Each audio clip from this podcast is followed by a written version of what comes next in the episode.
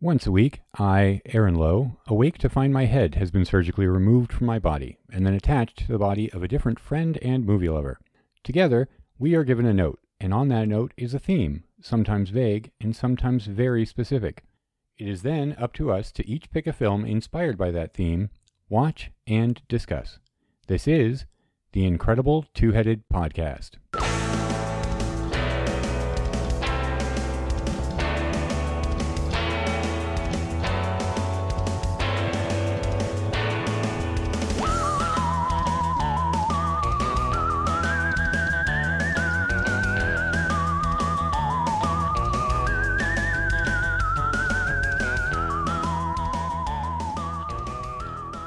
Welcome back to the show, everybody. Thanks for joining us another week.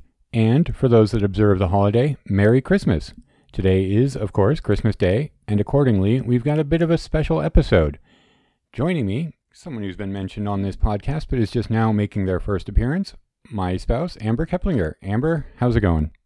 You know, another day in quarantine. Yeah, yeah, pretty much. Normally, this is the point in the show. I'd have a couple of minutes of catch up conversation, just asking the other person how that's going. That I think that would just be a little bit awkward. I mean, we we know everything that's going on with each other pretty much every minute of the day for for the past it's 9 months now, isn't it? For the quarantine, yes. well, yeah. no, we've we've been together a little bit more than 9 months, like like 10.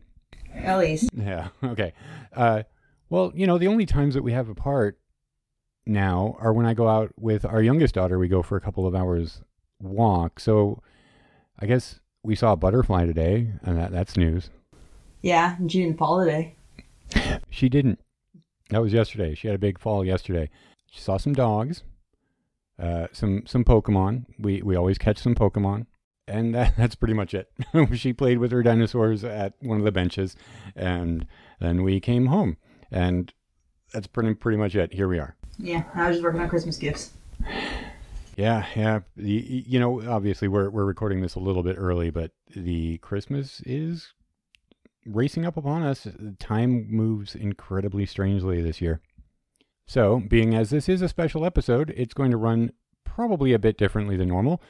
We each have some movies we'll be focusing on, of course, and it'll still be a pair of conversations or, or a continuing conversation around them. But it's also probably going to be a bit looser than usual, maybe just a bit more of a free form conversation. And so let's take our first break. We'll be back in just a few seconds, and then we'll be talking about our first movie of the day. Um, hello? Jesper Johansson, postman. Oh, uh, Mr. Klaus. You have a gift. You were meant for making toys. So I figured if you donate your old toys, I'll deliver them for free. Tonight, I go with you. There's no need for you to come with me, really. Tonight, then. Our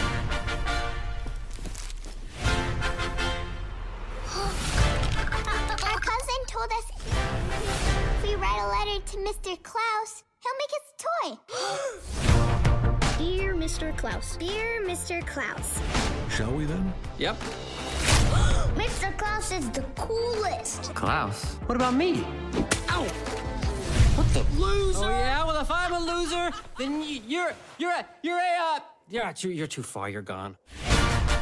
Hey, what do you guys think you're doing? This is Smeerensburg, the unhappiest place on earth.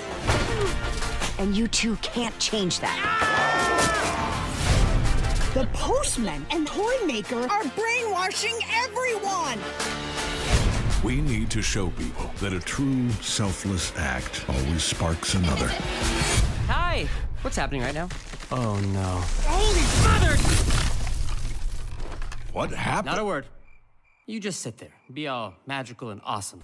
Okay, we're back.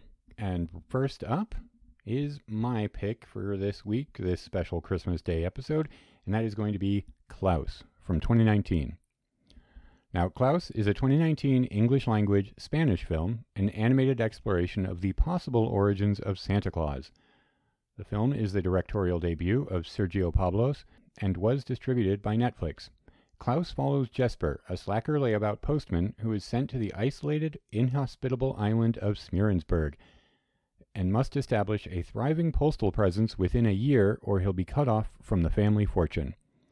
When he meets a hermit woodsman with a surplus of handmade toys, Jesper starts inventing, on the fly, the mythology of Santa Claus in a scheme to get the island's children to write letters and mail them to Santa. And that is basically the story of Klaus. Now, normally I start asking what someone's history with a certain film is, but in this case I know exactly what it is because we both watched it together last year. Though you'd been following the film, or at least were aware of it earlier than I was through the animation groups and sites that you follow. Uh, so I guess I'll start with the big question first. What did you think of Klaus? Oh, it's, I mean, it's amazing. It looks 3D, but it's completely 2D, other than some assets and props are 3D, and a few of the reindeer every now and then. But if you look at the film, it doesn't look 2D at all, but it absolutely is. No, I remember that because I, I actually wasn't too aware of the film until you brought it up and it was coming out. But I did look it up, and that was a very common comment on it was no, seriously, this movie is 2D. And yeah, you look at it and it does look it does look like the cleanliness of it, I guess. I'm not you know more about the terms of animation than I would, but it definitely does look I don't want to say it looks too good for traditional animation because that's the disparaging to traditional animation in a way I don't mean to be, but it definitely looks it, it looks like it, it would have been so painstaking. It looks I don't know. What, how would you say it? Too smooth? Um, fluid probably be the better way of saying it. Most of that is thanks to the lighting that they used because most 2D doesn't really focus on lighting the way they did in this one. 3D, that's a key factor into it when rendering the images. I, I read a little bit about Sergio Pablos and what he was trying to do with this. And I mean, he'd been an animator for years. He was part of the golden age, or not the golden age, of the renaissance of Disney. He worked on Tarzan and Aladdin. I think this is first film as a director, but it's also the first film from his animation company. And I read an interview where he, he was basically saying that what he wanted to do with Klaus and the style is to kind of explore or expand animation, uh, traditional 2D animation, in a way to see what it would have been like if like Western CGI had not become the dominant form, and what hand drawn animation would have looked like if it had been allowed to kind of progress the way that CG had. Yeah, I could see that, but also like without the Western CG, we wouldn't have the tool sets that he needed to make this become reality. Because lighting, like I said, that's something that's been strictly CG up until now. So without the evolution of animation through CG, we probably wouldn't have gotten this. But I'm all for 2D moving this direction. Yeah, yeah, no, that's something I, I'm very familiar with. Your your love of uh, 2D, and and I think that that's shared by a lot of animation fans in general. Is that animation fans kind of want a return to, or if not a return, at least a resurgence or more of that hand drawn look, which is why I think you know like Miyazaki and Ghibli have been so beloved by animation fans. It's just I think it's it's so much more cost intensive to do it hand drawn and time intensive, I guess. Actually, it usually actually really isn't because uh, a lot of animation that's CG is actually hand drawn before they actually animate out the models. So they actually do about the same work on both. Yeah. Okay. I, I kind of you see I'm I'm you're going to know more about the business side of it, or if not the business, the technical side of it. I have a general idea about a lot of these things, but uh, then you know stuff like like that, I'm not too sure about all of the specifics of. Well, I'm still learning as I go as well. Okay, so maybe maybe we can um, we can just kind of focus a bit on the story, and uh, you, we'll get you to to chime in as well with any of your your expertise about the technical aspects. But um, as a film itself, overlooking you know the the technical achievements that they have and how great the movie looks, how do you you feel about the movie in in general, just as a movie? Well, it speaks to me because of how dark it gets. I mean, the humor. You get kids stabbing snowmen with carrots. It won me over right there. Yeah, no, that, that that's a. We've we've watched this twice now. At least I don't know if you you watched it another time. Three times now. Okay, so I've watched it twice, and that's always a laugh when Jesper is introduced to the town of Smeerensburg, and he locks eyes with this little girl. Looks like an like kind of an Addams Family drawing, and she just holds his gaze and stabs a snowman like really slowly. That's always a good laugh. Yeah, so I'm I'm gonna say, uh, not not to be too much of a contrarian, that I I find a lot of this film hokey in a way that I don't like. A lot of the dialogue I I find too on the nose, especially once we meet Klaus or Claus. I want to say Klaus, but it's Claus, I guess. Um, It's Klaus. it's Klaus. They say it multiple times. Oh. Or you say the woodsman. the woodsman. Once they meet J.K. Simmons, that's who it is. he does the voice. Like he, he he immediately he's not speaking, but once he does speak, he speaks kind of only in aphorisms. Uh, I can't remember exactly how he says it. Like uh, one selfless act act always sparks another. Stuff like that, which is you know it's a good sentiment. I don't know. I'm just being too curmudgeonly, I guess, because this is I think that's more that he's coming to the realization as well. It's not something he lived by, it's somebody in his life lived by, and that's what they kept repeating. yeah. It's kind of sparking in him that, oh, well, that was true. That's a good point. I hadn't actually thought of that. Um, yeah, because I, I just watched it and I, I'm I I just chalk it up to it's a Christmas movie and they have to be a pretty kind of hokey. That just is par for the course. That I didn't. Uh, I don't know. I, I feel bad. I this is kind of the movie. I, I don't feel I should nitpick too much, but it's still like I, I just don't find myself emotionally engaged in it. I'm entertained by the story. I enjoy I enjoy every aspect of it as it's happening, but I'm not like like a Pixar film, even the lower Pixar films, not not all of them, but like even Cars, Cars by the end of it, I'm like I feel invested in that race even though I'm not a big fan of that movie. But this this movie, I I just don't I don't feel any real emotional stakes in it even though I like it. Huh. Well, I mean, there's some super jaded characters in it that I really agree with because just working retail forever and ever and ever, where I uh, do my best to do what I can, but it just keeps beating you down. So like Alva, as a school teacher who kind of doesn't have a class, I kind of feel for her and her attitude towards people from it. It's like that I can see myself in that. Yeah. Um, no, I, I mean, this is one where I, I do feel like I'm just being nitpicky and I'm looking for something to not like.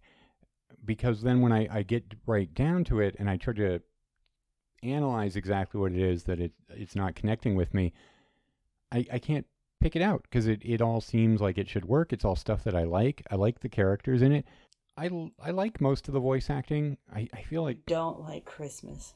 I like I like Christmas. I don't like Christmas move, uh, music. I I like I like almost all Christmas movies in some way. I just like or specials even. I like having them on the week prior to Christmas. It, I like them. Uh, I do not to the extent that I like Halloween or Halloween specials or or movies, but it always gets me into the seasonal mood as you know jaded and cynical as I can be. I think uh, next to Night Before Christmas, this is probably the first new holiday movie I've actually really enjoyed thor- thoroughly. Elf was fun, but this is better. Oh, you know, I've mentioned Elf a couple of times before, and that's one like you know we watch. I watch that every year with our oldest daughter, and Elf is a movie I liked, and I kept expecting that it would become like a holiday classic to me. Every year I watch it. Do not tell her I said this. Every year we watch it, I like it a little bit less. It, it, it's not one that has charmed me. I I can see that, but like I'm just saying, Klaus is definitely top tier for me. Okay, and then you know, contrast that with um, I would say Krampus is one that I didn't like it the first time I saw it, but every time I watch it with her, I like it more and more. That's a new one I'm happy to have in our annual rotation. But you're right, I'm trying to think of any modern day. Reframe it as family. Well, it depends on the family you're talking yeah, about. but I'm just saying, like for what I'm talking about, like Never for Christmas is you know what PG. I think Krampus is a little higher up there. I love Krampus, Well, but not in the same right reason. yeah, but I like Krampus, but not for the same reasons. Okay, I, I'm trying to think of any any more modern Christmas movies between those, like because I mean Oh, it's a big, big wide berth. yeah, yeah, I mean, there's a, there's a lot. There's uh, the Santa Claus movies, of course, and um, Oh, I considered, and I said no. yeah, and, and I mean, there's been a lot of Christmas movies uh, in between. I just, you're right. I can't think of any that are like classics to me, standout classics. The big one I keep thinking about is Elf, but that's just because everybody else has made it a Christmas classic. But uh, speaking to my my jaded cynicism, one thing that amuses me about Klaus, and it, it didn't quite occur to me until this time I was watching it. So the meaning of the story is is basically that the meaning of Santa Claus and the meaning of Christmas is generosity of spirit, kindness and selflessness and generosity. And yet the movie also posits that the very origins of Santa are a cynical piece of marketing created solely for the purpose of creating customers. Uh, it's it's a bit of unintended irony, but the entire Oh, I think it's intended. you think it is? Oh, absolutely, I believe so. I I I I, don't know. Tongue in cheek, but I think it's intended. All right, maybe. I, I, I kind of felt it was unintended because the movie never calls any attention to it, never makes any of those lines. But Jesper is creating this solely so that he'll have postal customers and get the kids to write letters to Santa Claus and help him get off. And that that's of course the lesson he has to learn by the end of the movie is that that he should be doing this for selfless reasons and in fact had been doing it for selfless reasons for a little while. It, it I it amused me in a way. I just The whole everyone it's there's something or everyone's in it for something was his motto. Like you're talking about before, that one act of generosity sparks another, or what is it? Every act of what? I think it, I can't remember one act of Selfishness. selfless, selfish. Yeah. So, Watch the movie. yeah. Um, you know, you're right. He is meant to be, or he is selfish and uh, in it for himself. I mean, it's a group of animators from Disney. You know, like the director came from background of Disney, big corporation, lots of profit. Yeah, I, I, you're right. There, that's probably that may be intentional, but I think that it it it works against the message of the story just a little bit in a way that I don't think they want it to work against the story. I, I think maybe I don't know. I don't want to say it's a mistake. Uh, I just it, it amused me in a way that seems counter to what they're trying to actually say with the movie. Well, he learned and he he became unchanged his ways for it. So I mean, he's still not going for it for profit. No, no, the character isn't. So I don't think it works against the story. No, the character learns his lesson, but it's still this movie is still saying that the origins of Santa in this movie are commercially based. Uh, is is still something that no matter what lesson he learns, that's kind of what the movie is saying. It, and, It's kind of funny because it's my gripe with the Grinch live action is the opposite. A movie or a book and animated short about non-commercializing Christmas, turn it super commercial, and that's why I don't like the live action. I'm gonna admit I've never seen the full Grinch. Ooh. Well, wait, are you are you that that that sound that look? Are you saying that I should watch it? Misery loves company. Yeah, um, I'm not. I'm not going to be in any big hurry, honestly. I, I caught I caught bits of it working at at Suncoast, and then Universal. we were at Universal, and you know, you the Grinch with uh, Grinchmas, and it it is inescapable working there during the holiday season. But I've never actually sat down and watched it. Yeah, the uh, the Hula Days or Grinchmas at Universal. We worked there for a few years. Man, like such the worst time to be there. Uh, just the shifts that you have to do at the park and and the decorations and the music that they're playing. It's just Costumes are amazing though. That's the one takeaway from the movie and Grinchmas at Universal is the costumes are really great. yeah, and they actually uh, do a really good job with the the characters that are in the park, the makeup for all the Who's. I just remember at Universal Merchandise. Just so much merchandise oversold. It's just it's upsetting to see the Grinch be pimped out. Yeah, and that that's kind of a difference too. Here we've got Klaus does not like we. I mean, we just looked up really quick here. Klaus doesn't have any merchandise. There's a some fan made stuff out there, some some fan sites or not fan sites, but those Fan made shirts on TeePublic and Redbubble. But not official licensed merchandise, which hello. yeah, and you know you're right, the Grinch, but that that's Universal. They're like a huge uh, that that's where they get their money. That's like Disney these days. Disney has to merchandise everything, and but what I was saying, I just remember Universal working during the Hula Days during Grinchmas. That shift that you would just hope you didn't get, where you had to stand out there and guard guard the Christmas tree, which is this like large two story tall Christmas tree, and you had to guard it because they had decorations on it that that people would just come and steal. because they were minion. Souvenirs They were they were minion ornaments. They were just you know yellow ball ornaments, but With they had eyeball glued on it. yeah they had eyeballs glued on them or goggles. Uh, gosh, and it was just at that the right part, right there on top of the parking structure, right on top of the hill, where Super silly Funland. yeah it it's Southern California, so it's not like freezing. And you know our our friends back in Alaska, they're going to be like, oh come on, it's still what 50, 60 degrees, but you've got that wind right there coming on the hill, and you've been here in California for a little while. It's cold, and you're right next to just like. i i yeah, it, it's just it was such a miserable place to be. It's a dry cold. Yeah. it I mean, you know, I I could never handle the cold in Alaska. That's part of the reason I was fine moving down here is just like when it got super cold in Alaska, I never got a tolerance to it like a lot of other Alaskans did. But um You mean you didn't get fat? oh well, okay. but I I acclimated I have acclimated fully after that first year down here, and especially working outside. You acclimate to these 80, 90, up into the 100 degree summers. And then when you get down to 50 degrees, even down to 60, you're like, I need a coat. Yeah. Our first year here, I'd be at work in shorts, and my coworkers would be looking at me like, "What is wrong with you?" And then the next year, I was bundled up in coat and gloves. Yeah, I, I still had a better tolerance than a lot of people that that grew up down here, but I still. And we, we had that trip. We're bad Alaskans. We're bad Alaskans. Then we had that trip a couple years ago. We went back for a week. When I came back, like one week in Alaskan summer, and I came back and I'd lost all of it. I was back to just dying in California again. Yeah, summertime. Uh, yeah, so back to Klaus a little bit. That's what we're here to discuss.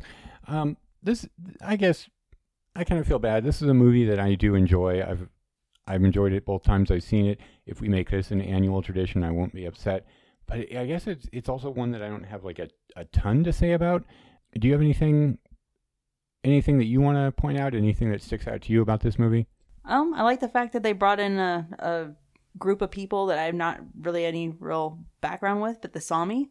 They actually had a little girl that was Sami come in and do the voice acting for the main girl, Margu. And a few things I did learn is like there has been Sami representation kind of in the past with Frozen, but they muted their colors of their costume. Like uh Kristoff is supposed to be kind of like Sami, but they give him like really brown and gray, drab looking colors. But the Sami really focus on the bright colored costumes. So like the bright reds and blues. That's not interesting, but no bad tribe. Yeah, and the the the Sami. That's that's kind of how. Well, that's how in this movie, uh, Klaus gets his costume. That's how he gets the red because he's he's wearing a little bit more muted colors throughout the rest of the movie until uh, they come and kind of deck him out in more festive garb. Although I guess it it's only festive because now we associate those colors with Christmas, but it's much more bright and colorful. And yeah, even there there is a bit of an a bit of accuracy to this film.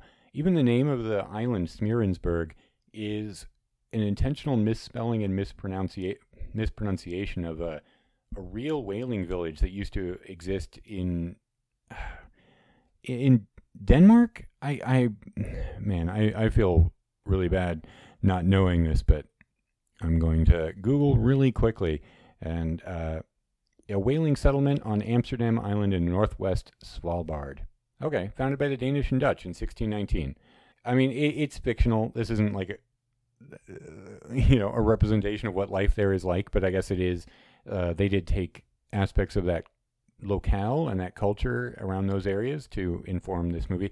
And you're right, that is um, one of the more is- interesting aspects of the movie, just because it is kind of a, a culture I hadn't seen. Even though you're right, they were in, in Frozen in a much different, sort of in a much different In a Disney way. it, it was interesting. Like I didn't quite, I didn't quite know that was they were actually. This is this is my ignorance here. Uh, that I didn't actually know about them that they existed in that that culture existed until this movie, and then hearing more about it and looking it up afterwards. Right, same here, and that's that that's a plus to me. So we haven't even really touched on why the Smeerensburg didn't have any working postal service before. Yeah. So when um, when Jesper arrives there, taken to the island by a, a cranky Norm Macdonald or a bemused Norm Macdonald, there there are two families that seem to be that seem to make up the entire island. Although there are, there seem to be at least hundred people on this island, they all fall into one of two clans: the Ellingboes and the Krum. Krum families. And for whatever reason, it's never quite explained in the movie, unless I missed something. That they are constantly at war with each other. In fact, one of the first things that he does in town is he rings this bell that Norm Macdonald tells him to ring.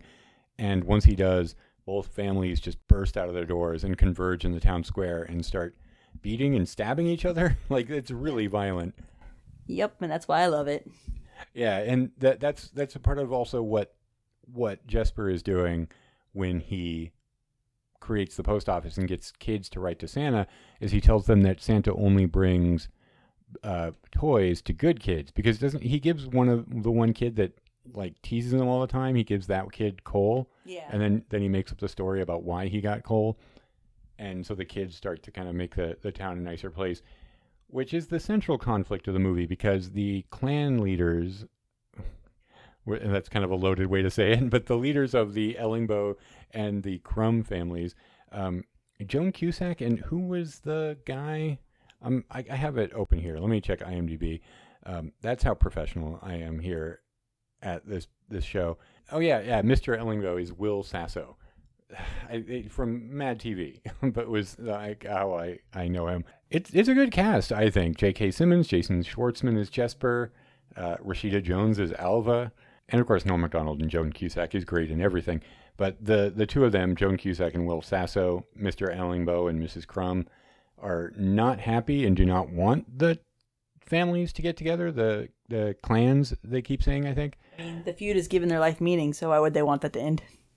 Uh, that's true, and they they set about trying to sabotage Jesper and Klaus's efforts. It doesn't. They never get close. Uh, it, it's it looks like they're getting close to stopping it, but uh you find out at the end. That that's something I wanted to bring up actually. So, the end of the movie, the Ellingboes and the Krums, or or the main ones, have gotten together and the matriarch and patriarch have gotten together and decided to sabotage their efforts to give gifts to all the kids on Christmas Day. And they attack, and at this point, so Jesper has left the island, or that's what everybody back on the island thinks. Yeah, his but dad came to collect him. yeah, his dad comes to get him, but he he has a change of heart, and he goes back, and he interrupts the Ellingboes and the Krums destroying all of the presents, and it looks like there's a big big chase scene down a mountain, and the sleigh goes off of the cliff. All the presents are, are dropped, or the sleigh doesn't go off the cliff. The presents go off a cliff, and it Into a ravine. into a ravine. it it seems all is lost, and then Alva and Klaus reveal that all of the presents in the in the sleigh at that time were actually just wrapped pieces of of Lumber. of lumber of firewood and it it made me think why didn't they tell Jesper this plan because they didn't know that he was going to be leaving I think they were going to, and then he got pulled away. They didn't have a chance to tell him. yeah but like they they And also, he's a klutz. Okay, but Alva and Klaus and all of the Sami have known about this, had been preparing this for weeks, and they didn't tell him. Like I, I don't. In in the reality, like it's a nitpicky thing, but also in the reality of the movie, I just can't think of a reason why he wouldn't know that. Okay. I I don't know. Is there uh, is there anything else you think we should say about Klaus? I, I feel bad not not talking more about it. I, I do enjoy this movie. It is a recommended movie. Um, I said I have some issues with it, and I, I do, but I still enjoy watching it each time I have. Is there anything else that you want to say about? I mean, everything from it, like the character design on down, I think the whole movie is pretty solid. Um, for being an original for straight to streaming Netflix, Mhm. it's like I I think it would have done great in theaters if that was the choice. Yeah, this is one that it, it did get a very brief theatrical run. I think probably just here in New York, because it's one of the movies that Netflix was trying to get Oscar uh, buzz about. And it was nominated. It lost to Toy Story 4, I think. Um, it it did win the BFIs though. It did get the British Oscars and uh, beat out Toy Story 4 over there. But over here, the Academy just kind of goes name recognition. I think whatever. It's been proven that the Academy lets their kids choose, and it's whatever one animated movie they let their kids see that year, and it's always Disney or Pixar, except for one of Spider Verse. Yay! Yeah, Spider Verse. That's that's such a good movie. We should go watch that tonight. um, yeah, you're right. You know, it- like my complaints are, I'm, I, I really do feel like I'm nitpicking with this movie. Yes, you are. I know I am. I know I am. But um, it is a, it is a really fun movie.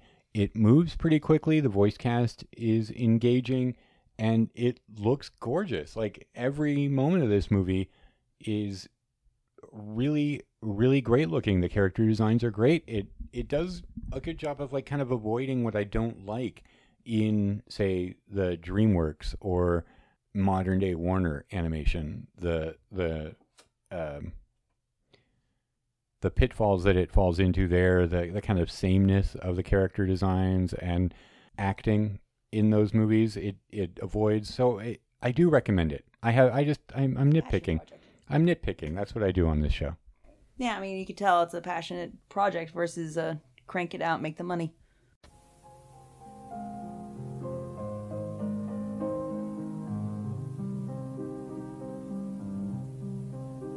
That winter brought the heaviest snow I'd ever seen. The snow fell steadily all through the night. And when I woke up, the room was filled with light and silence. And I knew then it was to be a magical day.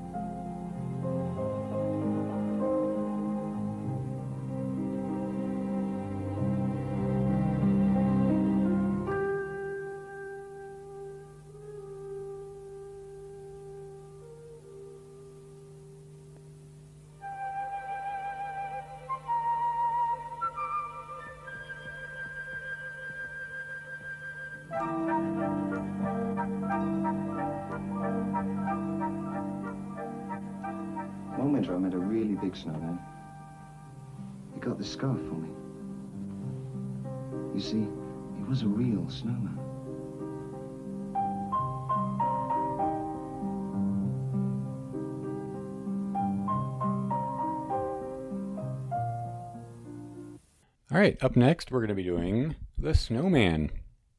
Now, The Snowman is a 1982 animated film based on the Raymond Briggs children's book of the same name. Originally broadcast on December 26, 1982, Boxing Day, on Channel 4 in the UK, the half hour special was an immediate success for the fledgling network and has been shown annually every year since.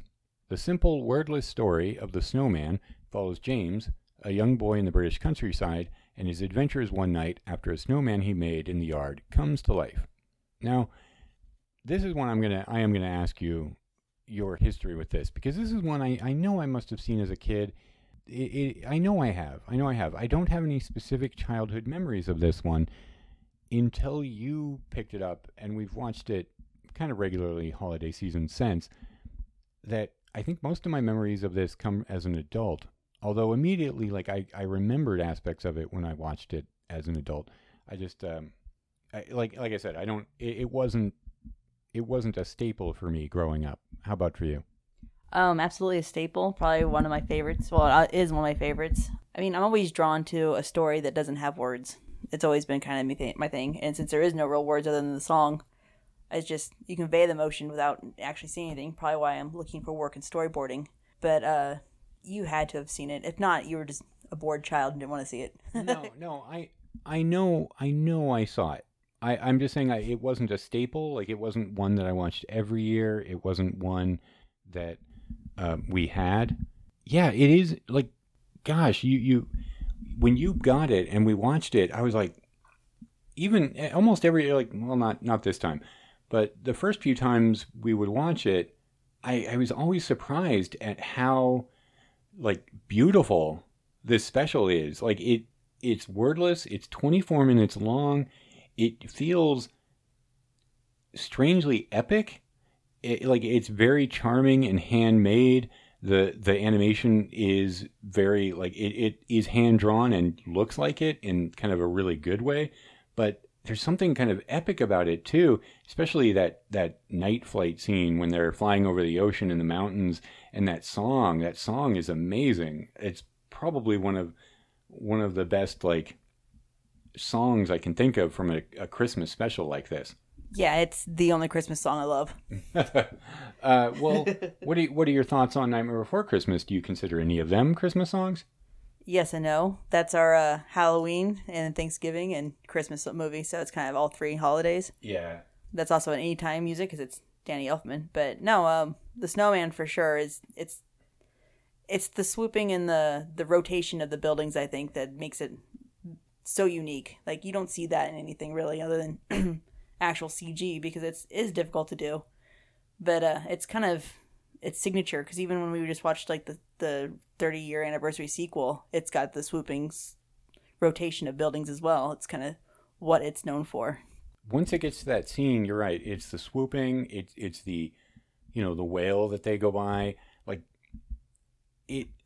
I mean, it looks hand drawn. It does not look CG. You can tell that that it, it isn't. It is a more uh, rudimentary. Isn't the right word, but What do you mean by CG? wait, what? Are you talking about digital or are you talking about 3D CG? Okay, you're right. Maybe hand drawn was the the wrong word. I, I meant to say it's traditional animation uh, without the aid of uh, computer animation, and it is kind of movements that you're not really used to seeing, especially in like a, a TV, like a, a television film, and um, And to think this is like early BBC 4 or Channel 4. This is like one of the first things they put on TV. Yeah, this is this is less than a month after Channel 4 went live, but also knowing the production lead time they must have had, this had to have been in, in production for a couple of years. I think this is the movie that had like they finished it with a month to spare. Oh, okay. Yeah, I, I couldn't actually I didn't see anything about that in my research, but that that certainly seems possible because yeah, this the fact that the this came out or this was ready to go a month, literally a month after they went live. It, they, I mean, it, it, they had this in, you know, the works. It might have actually just been once the the channel went live, and it's not. It, once the channel went live, they were like, oh, that's where it'll go instead of uh, BBC or BBC Two or ITV, which was around at the same time. So this Channel 4 was like, make this. We need But- more stations like that. but yeah, um, yeah, the music by it was by Howard Blake, and and all of the music, not just his song "Walking in the Air," which is uh, the main one everybody remembers the theme and all that, but all the music is is really good in this. Like very, I mean, I know you're not a big Peanuts fan, but I can't think of anything aside from maybe the Vince Guaraldi trio music for the Peanuts Christmas special that is this kind of distinctive and and kind of mature sounding in a television Christmas special. Yeah, I can see that. I mean, I think the music of the Peanuts is the only thing I like about the Peanuts. Oh, well, you're you're gonna lose at uh, you're gonna alienate at least one of our listeners, but it's Sorry. it's it's a mutual friend of ours. I- it's fine. I tend to get bored. Yeah. But yeah, so he actually had written that song I was reading kind of earlier. He had that like just in his back pocket when he came to this uh, this production, and he just kind of based all of the rest of the music in it around it. Um, it, it not something he'd ever released. It's just something he'd worked on and kind of sketched out years earlier. He said during a difficult period in his life. I think was it? Uh, did he have the lyrics yet, or is it just the he had the music done? Yeah, I'm not. I'm not sure if he, he had the lyrics or if it was just the music, but man, it it's so good. I I like that a lot. And here, I was just looking it up because I was trying to find out about the lyrics thing. Uh, I did not know this, but Nightwish, a Finnish symphonic metal band, covered it. I'm I'm going to go and look that up right after we're done recording. Uh, I may have to end this recording soon to go listen to it. Um, so the story for this, like, I feel like this is going to be kind of a lot of behind the scenes discussion because the story for this is super basic. James, no, I, Basic white snowman. it's it's basic in kind of a iconic way. Like you, you, the things that stand the test of time, you always kind of want to strip things away to their bare essence, and this is kind of like everything it needs to be. Even though it, it is, of course, expanded from the Raymond Briggs children's book, they added a lot into it. Like um, there's a there's a scene where during their night adventures they joyride on a motorcycle, and that was added. mainly because one of the people working on it liked motorcycles. Yeah, so they were running out of short in time, and some motorcycle enthusiast was like, "Well, we can do this," and they made it into the final cut. So, yay, that guy. Yeah. uh, but also the uh, the whole interlude with the snowman party where Santa arrives that was not in the book. In fact, Raymond Briggs has adamantly said that the snowman is not a Christmas story. They made it a Christmas story for the animated special. They they they added the Christmas tree aspect and the the meeting with Santa, but everything else was it was just a snowman that came to life one night. Probably why I enjoy it actually, because it is very uh, non-denominational, other than the Christmas tree and Santa now. But mm-hmm. I get it. Yeah, and part of what like it, what I think its its enduring appeal is is how basic it is and how bare bones it is. That even though, like I said, they had to expand it from that very brief children's book, the story is very like well, you know, it, it's told without words, so it can be understood by everybody. It's very well, I don't know if it's incredibly universal in its themes. I think it is. I mean, it's a year older than me, so it's been in my life since birth, basically. I've seen it every year of my life. Oh wow, wow! So I understood it without knowing how to speak. Yeah, I, I just meant, I just meant there may be cultures in this on this planet or in this universe no, that may not get everything that's going on in the snowman, but I, I mean, think there's some very British things in there that I wouldn't have understood. Yeah, no, it, it's very it, it's very British. It's very British. It's um, it's very charming. Like this animation. Oh, go ahead. Um, on the cracker subject, it gave me very unrealistic expectation of what's in those things. I'm very disappointed.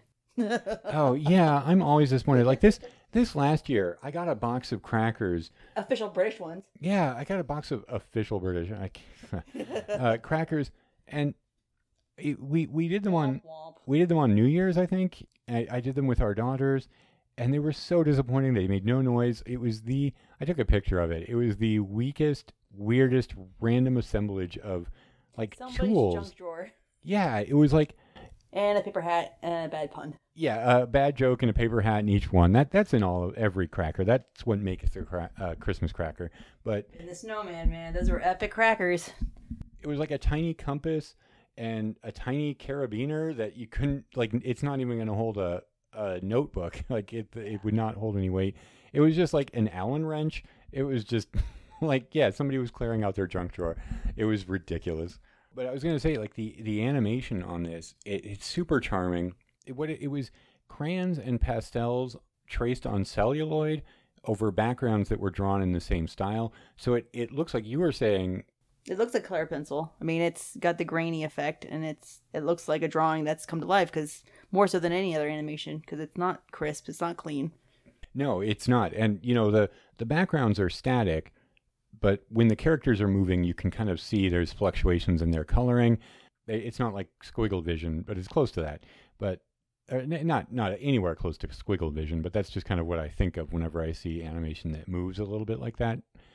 But yeah, it, it is handmade, like visibly handmade in every aspect. And you were actually saying it, it it's kind of animated in a way that looks like it shouldn't be able to be animated that way. Right. Like I, I, I still have a hard time wrapping my head around that they were doing crayons and pastels on celluloid because you'd think that would repel off of it. So yeah, I mean, I could see it be done on a digital surface, which was proven in the new one. Well, we can we, we can talk about the new one in a little bit, but I, I guess I kind of want to ask you about that. Like, I had read that the new one was also done in the same style. It was done with crayons on celluloid.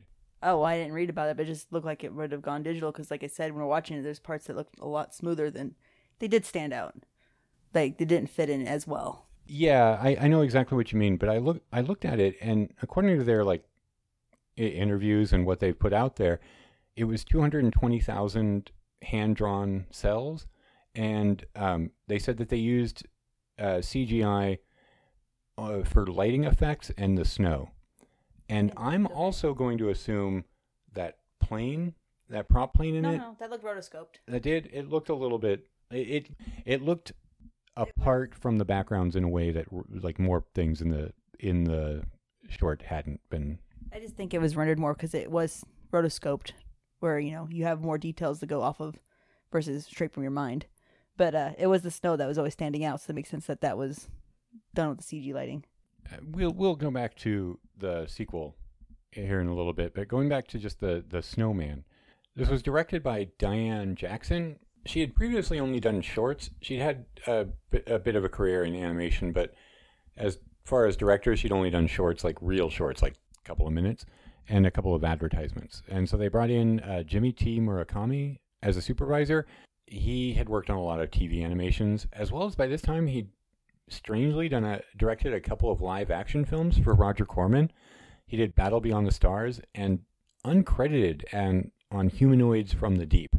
Not sure what that is about. I didn't do like a huge bit of research on him, but he also did a segment in he- heavy metal and would later direct When the Wind Blows. And he would work on the uh, 80s. the Raymond Briggs. When the wind blows. He also directed some of the 80s Teenage Mutant Ninja Turtles. but uh, Diane Jackson, she animated on uh, the Beatles' Yellow Submarine. And then later on, she would go join uh, Jimmy Murakami and do a sequence in When the Wind Blows. As well as she was working on the Peter Rabbit and Friends series in 1992 when she passed away. But yeah, speaking about Raymond Briggs, who, who's going to come up a lot basically in this entire segment, we're just talking about Raymond Briggs, uh, When the Wind Blows, and uh, the Snowman. That that is him in the intro or in, in one of the intros because there there are several different openings for this movie. Well, it's two, but yeah, I remember that's the intro I always saw growing up was him walking out and talking about it was a heavy snow, and my mom kept telling me that's David Bowie, and I'm like, that's not David Bowie, because if anyone knows who David Bowie is, it's me. yes. it wasn't until I got the DVD that I finally saw the David Bowie intro. So I mean, that's a big time gap of not seeing what the hell my mom was talking about. Yeah. So actually, there there are actually three intros to this. The the original one with Raymond Briggs, which is the one that you, you can kind of see on most of the releases. It, when it was brought over to America, they thought they needed a bigger name attached to the project, and so they got David Bowie to do that little intro bit where he's talking about all the stuff in his attic. And then there was another animated opening for the 20th anniversary, which had Santa, the Raymond Briggs version of Santa, and Mel Smith returning to voice him. Uh, basically, he would he was just recounting how he met the boy from the Snowman. Like an animated version of Yeah. intro. Oh, I still need to see that one then. Yeah, yeah. This it, it aired on the 20th anniversary, and I think it. What I read is that it it would air on television for the next 13 years until the voice actor died, and then after that, it's mostly been the Bowie version that gets shown on television. So this, uh, like a lot of, we we've seen a lot of Raymond Briggs now. Uh, I think you and I have. I mean, we've seen these three specials. We've seen When the Wind Blows. Oh gosh, When the Wind Blows he he's got a little bit of a kind of a darker sensibility because this movie, you know, he goes it, it's so magical. You, you know, he's playing around. It, there's like a bunch of slapstick with the snowman in the house and and playing with all of the modern conveniences or all the mod cons, and it ends. Then he melts. It eh, yeah, it ends because he goes to bed on Christmas Eve. He wakes up. He runs right past the presents under the tree. Goes outside. Right past his mom. Like, nope.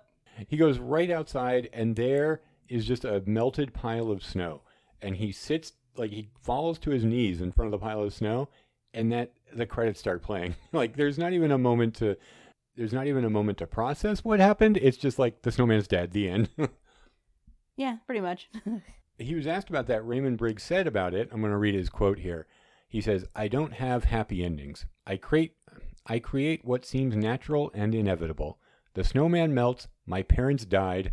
Animals die. Flowers die. Everything does. There's nothing particularly gloomy about it. It's a fact of life." So he he seemed like a real barrel of laughs. yeah, and I love him. This was, like I said, a huge success. For a long time, Channel 4 wanted to get a proper sequel, to which uh, Raymond Briggs refused for years, but he did allow them uh, in 1991 to release another animated film based on one of his children's books, uh, Father Christmas. And this story follows Santa over the course of basically one year between Christmases as he decides to finally take a vacation and he travels the world in his sleigh, which he has converted into a camper. And this is kind of a, a, a quirkier version of Santa. He lives basically in London in like kind of a row house, like uh, just on a on a regular street. He's got a cat and a dog. He has to he has to put them into a kennel when he leaves, which is like a really long time to leave an animal kenneled. But um, yeah, it, he goes to France and uh, eats too much food. Yeah. This Fancy delicacies, escargot, and all that. Yeah, my my alternate title when we were watching it, I was like, the, "Yeah, oh, that's right. This is the Santa shits himself silly cartoon." Yep, because there's like what two minutes of him running back and forth from the trailer to the outhouse. Yeah, his first night on vacation, he eats too much in a French restaurant, and then at night he's just like running out of his. He's running between his camper and the What tummy rumbles? and the woods. Yeah, with tummy rumbles, and it lasts for a while. It's it's. I I find it very funny. Yeah, I mean, I, my only concern, like, like like I've told you, like I don't mind the movie itself. I mind the fact that they try to interject the snowman into it. Oh, so I forgot to tell you this little bit in my research because, um, yeah, it, it- the movie ends on the next Christmas, and on that Christmas, he is done delivering the presents, and he says, "I still have time." Oh, this is not wordless like the snowman. There is dialogue in this. A lot of it. A lot of dialogue. He says, "Oh, I still have time to make it to the snowman party or the snowman ball or whatever." Jubilee, I think. Okay, and James is there, and the snowman from the snowman, and we thought at the time, like, uh, I we we kind of had a little bit of an argument, not an argument, a conversation, because I I thought that it could have been a different Christmas. We were trying to figure out how it fit into the timeline if this was supposed to be the same Christmas as the snowman, and it turns out it is not. It's Oh, not the same Christmas. It is. It be- follows a lot of the same key points. it does, but what it what one stuck in a time loop. what I I missed is that when James meets Santa this time, Santa says to him, "Glad you could make it again." Ah, And so the a lot of the the the assumption there is that it's it's basically like the year after that Christmas. I still don't think I like that. I I know we have we have a disagreement on it. This this entire special is not as charming as the Snowman, but I I, I enjoy it. It's its own thing. It does uh help with the sequel though. When we get to that. Oh yeah, yeah, that that's true. Um, it doesn't. It, yeah, it's not as charming. It's not as like epic. I I I find it cute though. I do enjoy it. This is a this is a fun one. I, I still stand by it. I think because of it being so dialogue heavy and the Snowman, both versions or both the sequel and the original are silent. It kind of kind of jarring. Yeah, I, I can see that, but I, I think it I think it just suffers because they put it on the same DVD as the Snowman. Whereas if it was its own thing, I think you could. Kind of what I'm saying. Yeah, yeah. But also, uh, they still keep James silent, which is weird. James isn't talking to Santa. He goes, "Glad you can make it." Hugs him, sends him down to the reindeer. And but the what does does James never never He say? just kind of smiles and waves and runs down the hill. I But don't then then remember he talking. he warns him that he lost a present. Did he not say anything at that point? I'll have to look it up. I don't remember that. Yeah, so you're you're right. Uh, Father Christmas is the only one that that speaks. Um, but I I don't know. I I kind of view it as its own thing. And you're right. It, it when placed in this trilogy, it's a little bit out of place. But I I kind of like it. I still I like that aspect of it that it, it isn't trying to be the snowman. It isn't trying to replicate that because I, I feel like as we'll get to in the next one that trying to replicate the snowman it, it, it's just a little bit of diminishing returns and this trying to do its own thing is kind of what i like about it No, I can agree to that. It just, I don't know. It's just weird. I didn't grow up with it until I got the DVD. I didn't know it even existed, and that's part of it too. I'm sure. Yeah you're right. There, there's probably not that connection.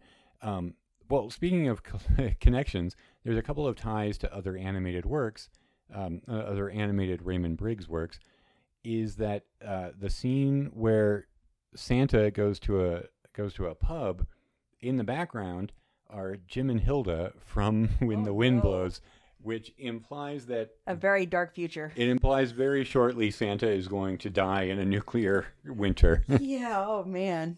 Yeesh. um, maybe maybe less dark. Maybe I should have ended with that one. But when he goes to the royal palace, because there's a point where he he forgets a toy in the sleigh and has to go back out, and it's a toy for the queen. And you don't see the queen, but you see her corgis. Uh, he goes to the royal palace, and Ernest is delivering milk, and that's Ernest from the book and animated film Ethel and Ernest, which was based on uh, Briggs's parents. Looks like I'm missing one in my library. Yeah, that's one we I haven't seen that either, and so we're gonna have to. I mean, it took forever to find as the wind blows. So Yeah, that yeah, you're right. Well, I mean, we'll look it up and maybe we'll we'll find it streaming somewhere and we can. No, no, we'll let our listeners know. Well, it looks like it is it is rentable on YouTube and maybe some other places, but um, yeah, I know it, paying for stuff on YouTube. So it's rentable on all the major like Vudu and Amazon Prime. So we'll have to check that out eventually. Yeah, like this week. So yeah, um, Father Christmas. It's it's more of, I mean, it's more traditional animation. It's got the same uh, drawing style. Like the the not all the characters, but Santa in particular is drawn in this pretty much the same style that he appears in the Snowman, but it doesn't have that same. Um, Mobility, like it doesn't move as well. That same. yeah, it, More it's static. it's more it is definitely more like television animation it's cleaner lines it it doesn't have the same um Personality. yeah you could yeah you, it doesn't have the same personality i think it is cute for what it is i think it's perfectly fine but in every way it, it is not quite as Endearing. as endearing or as big Yeah. as uh, the snowman. And so let's skip ahead. There's uh there's pretty much one more in this kind of well, it's a trilogy if you add Father Christmas, and I guess we will. In 2012, for the 30th anniversary of The Snowman, he finally allowed a sequel to The Snowman. Uh, the new film, The Snowman and the Snow Dog, follows another young boy, Billy, mourning the death of his beloved pet dog and having just moved into basically the house that James grew up in in the original film. He finds one day under the floorboards a scarf and a hat and a photo of James from the snowman posing with his snowman. This inspires Billy to make his own, and then he also makes a snow dog in, mem- in memory of his lost pet. The story from there is pretty much the same as the snowman, with only the details of the mischief they get up to changed. Yeah, I mean, even the motorcycle makes a return, like a little cameo. it, it makes a little cameo because we weren't sure at first if this takes place in the exact same house from the snowman. I, I actually looked up to see if we could find pictures to compare. But loo- looking it up, yeah, it, it does take place in the very same house. And the reason I wasn't sure, It's no longer countryside; it's all built up and big time. yeah, it, it is a very Small yard. it, it is a, a detail that is kind of depressing in that uh, James in the first And that Briggs passion. Yeah, well, whi- which is strange because uh, Briggs didn't actually have anything to do with this. He just he he only approved them to do this sequel. He had no produ- uh, no involvement, But they they know he would love it. probably, because James was in this very idyllic British countryside. Like it, it was kind of Low hedges. Yeah, the hedges and the just like really flat plains, like fields of grass. It, it was very picturesque. And in this, it's basically just row upon row of identical houses.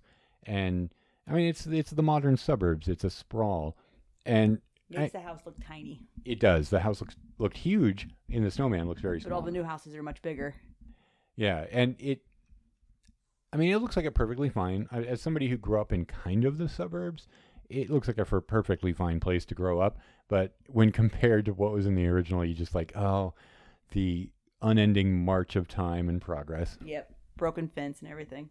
Yeah, and in the shed out back, the snowman is looking around when he comes to life, and he sees the motorcycle, which I guess they left there. I guess they left a lot of things there. Yeah. But also finding that picture in the floorboards, I mean, that's the key that I didn't quite connect. Like, how is there a picture that didn't happen in the snowman, but like you pointed out, Father Christmas? So like, oh, so they had multiple Christmases going to see Santa. yeah, it kind of it kind of um, softens the blow of the ending of the original and and this one because spoiler alert, it ends in the exact same way. Well, not quite. Not not quite. Very close. It ends. Same pose. Yeah, the final shot is still Billy going out and seeing a melted pile of snow and falling to his knees, and the credits start.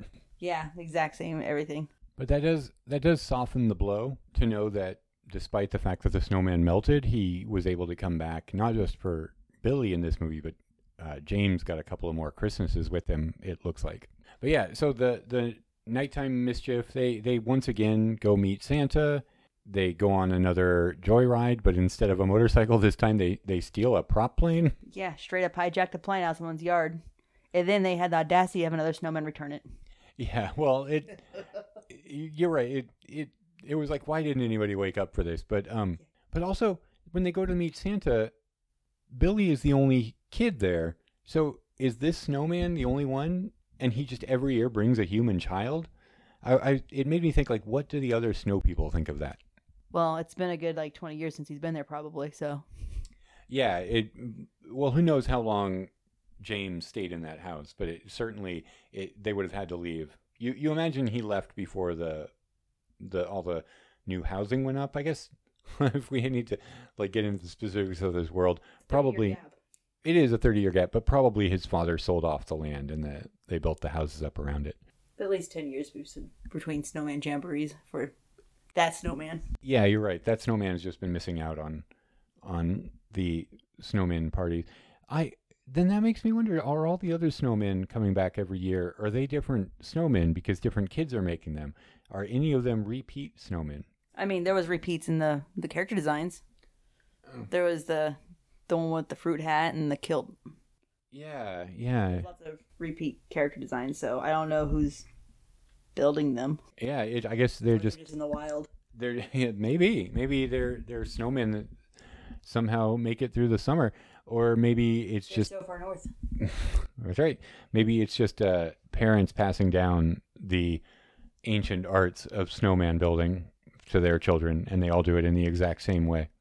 Um, so this one, The title says there's a dog. Yeah, so the big difference is there's a snow dog edition. So you have another character in play. He goes to the jump jamboree as well. yeah, and this time the the dog, like the big difference in the ending is that the snowman melts, but the dog uh, gifted a magic.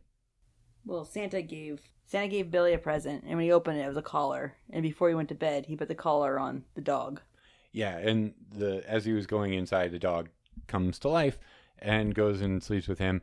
And then you wake up. He wakes up in the morning, and there's a moment where like the dog is gone, You and give it a little go, oh, no dog. yeah, uh, but but the dog's just waiting to be let outside, and they go out and they see the snowman has died. So Melted, not it died. Okay, melted.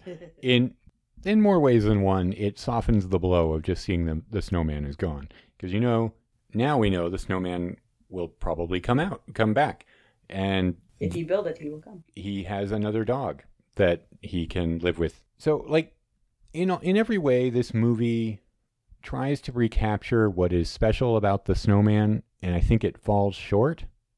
It the animation is still really cool looking. I like the look of it. It doesn't it doesn't have the same feel. It It's the music. it yeah, the music is is like a a big bummer in this one. Yeah, it, it's it doesn't have the same hit. No, they. You know that what's horrible about that is Howard Blake, who did the music in the original. Um, he was one of the few people left that was still living that was not asked to return. He was instead asked to submit an audition tape, That's booty. but he, yeah, he refused, citing how successful his original score had been. It, it, the, that song had been re- re-recorded several times, not just by that Finnish metal band, but um, it had become a, a hit by a couple for a couple of different artists.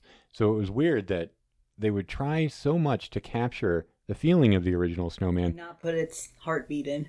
yeah, and not bring the the guy who did the music, which is so elemental to what made that special so good. But I, again, it it's still it's still fairly charming. I thought it was okay. I, I don't think it'll be one that I go back to. Like we we I, we watched Father Christmas this time, and I end up watching it because it's just on that DVD. But whereas the Snowman is like a special that we will be returning to and and have been returning to, I don't I don't think the Snowman and the Snow Dog is going to make it into that pantheon. What about you? I mean, I might give it another go because I've only seen it once.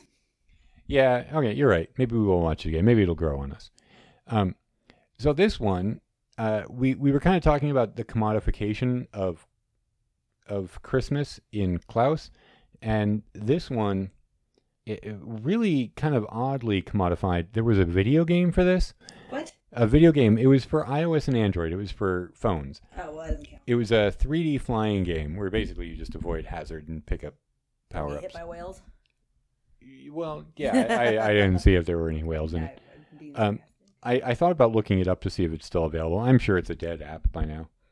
I don't know how I feel about that. and uh, Billy and the Snow Dog also made return appearances in a couple of commercials for uh, some some shops in the UK. Uh, there were a pair of advertisements, basically a grown-up Billy and a, the Snow Dog. I didn't watch those yet. I, I, will probably watch them after this and probably put them up on the Twitter and Facebook page if anybody wants to find if I can find them online. I mean, I did buy that uh, diecast set for the snowman because it was on the shelf. And I'm like, now I have to get a diecast machine. Yeah. Which I did, but still. uh, yeah, I mean, we're I, I shouldn't badmouth commodification of beloved properties too much since we really do like our knickknacks in this house. But um, it it, it just does speak to kind of like that maybe their heart wasn't in the right place in this in this uh, updated version or sequel? I think was in the right place. They just missed some big opportunities, and it probably wasn't even the core team's say. Like the audition for the music, that that's higher up. That's not the team. Uh, yeah, because I, I, tr- I didn't see like the production team. I think the producers all were the same. Obviously, it did not have Dianne Jackson, who had who had passed away in the early '90s. Um, it didn't have Jimmy Murakami. I believe he was still working at the time, but um, it did have the the producing, the production team. But yeah, uh, what I wanted to say, I forgot to say this earlier in Father Christmas. Um, Father Christmas was offered to Dianne Jackson, but she was too ill at the time. She couldn't take the project on. So she could have come back to direct that. I wonder, you, you kind of wonder what that would have looked like uh, if she would have tried to go for the same same look or the same feel. Maybe not. I'm not. I'm not actually sure how that would have worked. And then one last thing, one last little bit of Snowman uh, odds and ends. There was a stage play. It was. It was. Uh, I can't remember what year it was originally put on, but Howard Blake did have a lot to do with it. In fact, you can find it on YouTube. It is through. Uh, well, he. I don't believe he's alive anymore, but it, it's it's a Howard Blake channel on on Vevo, but you can find it on YouTube broken up into nine pieces. It's about an hour and 20 minutes long. Uh, look for yourself, make up your own mind. I frankly think it looks awful. it, I mean, I don't like to badmouth things too much on this show, but it, I screen, I kind of scanned through it, and it just like the look of it, especially the snowman costume, I think looks a little dodgy. I, I think it looks padded. Like they've added a lot to it than needs to be there. Um, I mean, there's not really much you can do about the costume, but it is very terrifying. Yeah. Uh, well, yeah, of course it's padded. It's like an hour and 20 minutes, and it's an adaptation of a 24 minute short that was in itself an expanded version of a very short, wordless book. But they did something and it's out there, and that's something to be commendable. Oh, yeah, but it, it is also kind of a, a popular Christmas play. It, it is put on still regularly. Um, and not not just like like I, I don't know if it's like regional or or if it becomes like a a, a an annual tradition in certain theaters but yeah it is still it. it is still being being made. And just like just like the special there is no dialogue in it at all. It is all just dance and music. And there's a section i didn't even show it to you but there's like a the snowman party section has like in, on top of dancing snowmen it has like dancing pineapples and bananas well, that makes sense though. That makes sense because there's the whole scene in the kitchen with the bowl of fruit that they're trying on for the nose, and they're just probably trying to bring that up too. That is, yes, that's true. Wait, didn't he try the nose on in the Snowman and the Snow Dog, or was that in That's the? the original. Oh, and I just Yeah. I watched all these like yesterday, and He I- did different fruit, I think, in the new one. I don't know. I had to watch it again. So I I know this is kind of a short episode, uh, but I think we're gonna probably wrap things up soon here. But hey, it is of course Christmas. You should be spending time with your families If you're in the same house. if you're in the same household. We don't suggest spreading anything. Please no traveling. Hopefully everybody is socially distanced, being very safe and responsible, making use of those Zoom calls maybe. Um, but however you're celebrating, you know, hopefully you're having a good day. If you're not celebrating at all, hope hopefully you're still having a good day. Um, but before we go, I thought maybe we could just instead of doing a top five today, just uh, were there any other Christmas specials, animated or otherwise, that you would recommend or uh, tell people to check out? Well, the snowman will always be number one, but right up close there is, of course, Rudolph.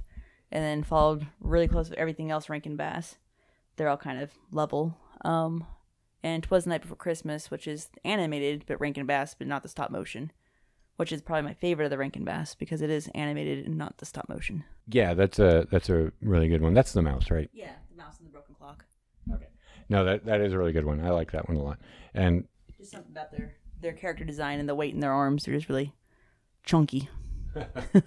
uh, yeah, um, and of course, uh, yeah, all the Rankin Bass are great. Uh, that that Rudolph, man, Santa is a dick in that movie. Yes, he is. He's the worst. So that'll, I guess, do it for us pretty much. I'm, uh, you guys have been hearing all my recommendations all month. You, you know what I'm going to say. I, I don't want to just double dip anymore. But before we go, is there any anything you want to mention? Do you want to send people towards your Instagram or anything, uh, your art page? Make sure Instagram it's AMK Designs. It's a very rainbowy monogram for the profile picture. Of course, Amber does the logos and any of the promo artwork that you see for the show. That is all her designs. Uh, she's also done, I will go ahead and mention this for her, uh, a series of enamel pins for Metallic Dice Games. And of course, you've heard me mention Metallic Dice Games plenty on this. I'll, I'll throw up pictures and links when this episode goes live, as I, I probably have been doing a bit at this point. But she, yeah, she designed these great enamel pins. If you go to Metallic Dice Games, you can check them out there. You can also get dice and other dice related merchandise. If you end up buying anything there, enter the code two heads. That's T W O H E A D S at checkout. Get yourself 10% off. If you're enjoying the show, please get go head over to iTunes, rate, review, subscribe. If you subscribe, this shows up in your feed immediately. I have discovered recently that if you are not subscribed, it can take a little while for the episode to show up. But uh, yeah, rate, review, subscribe, tell your friends. Uh, I really appreciate everybody that listens. Hope you are having a well great end to a pretty awful year for just about everybody, I think. And of course, you can follow us on uh, Twitter, Instagram, and there's a Facebook page. It's Two Headed Pod on Twitter and Instagram. Facebook, just look up the Two Headed Podcast or the Incredible Two Headed Podcast. And like I said, hope everybody is having a great end to a terrible year. Happy holidays, everybody. Enjoy your holidays.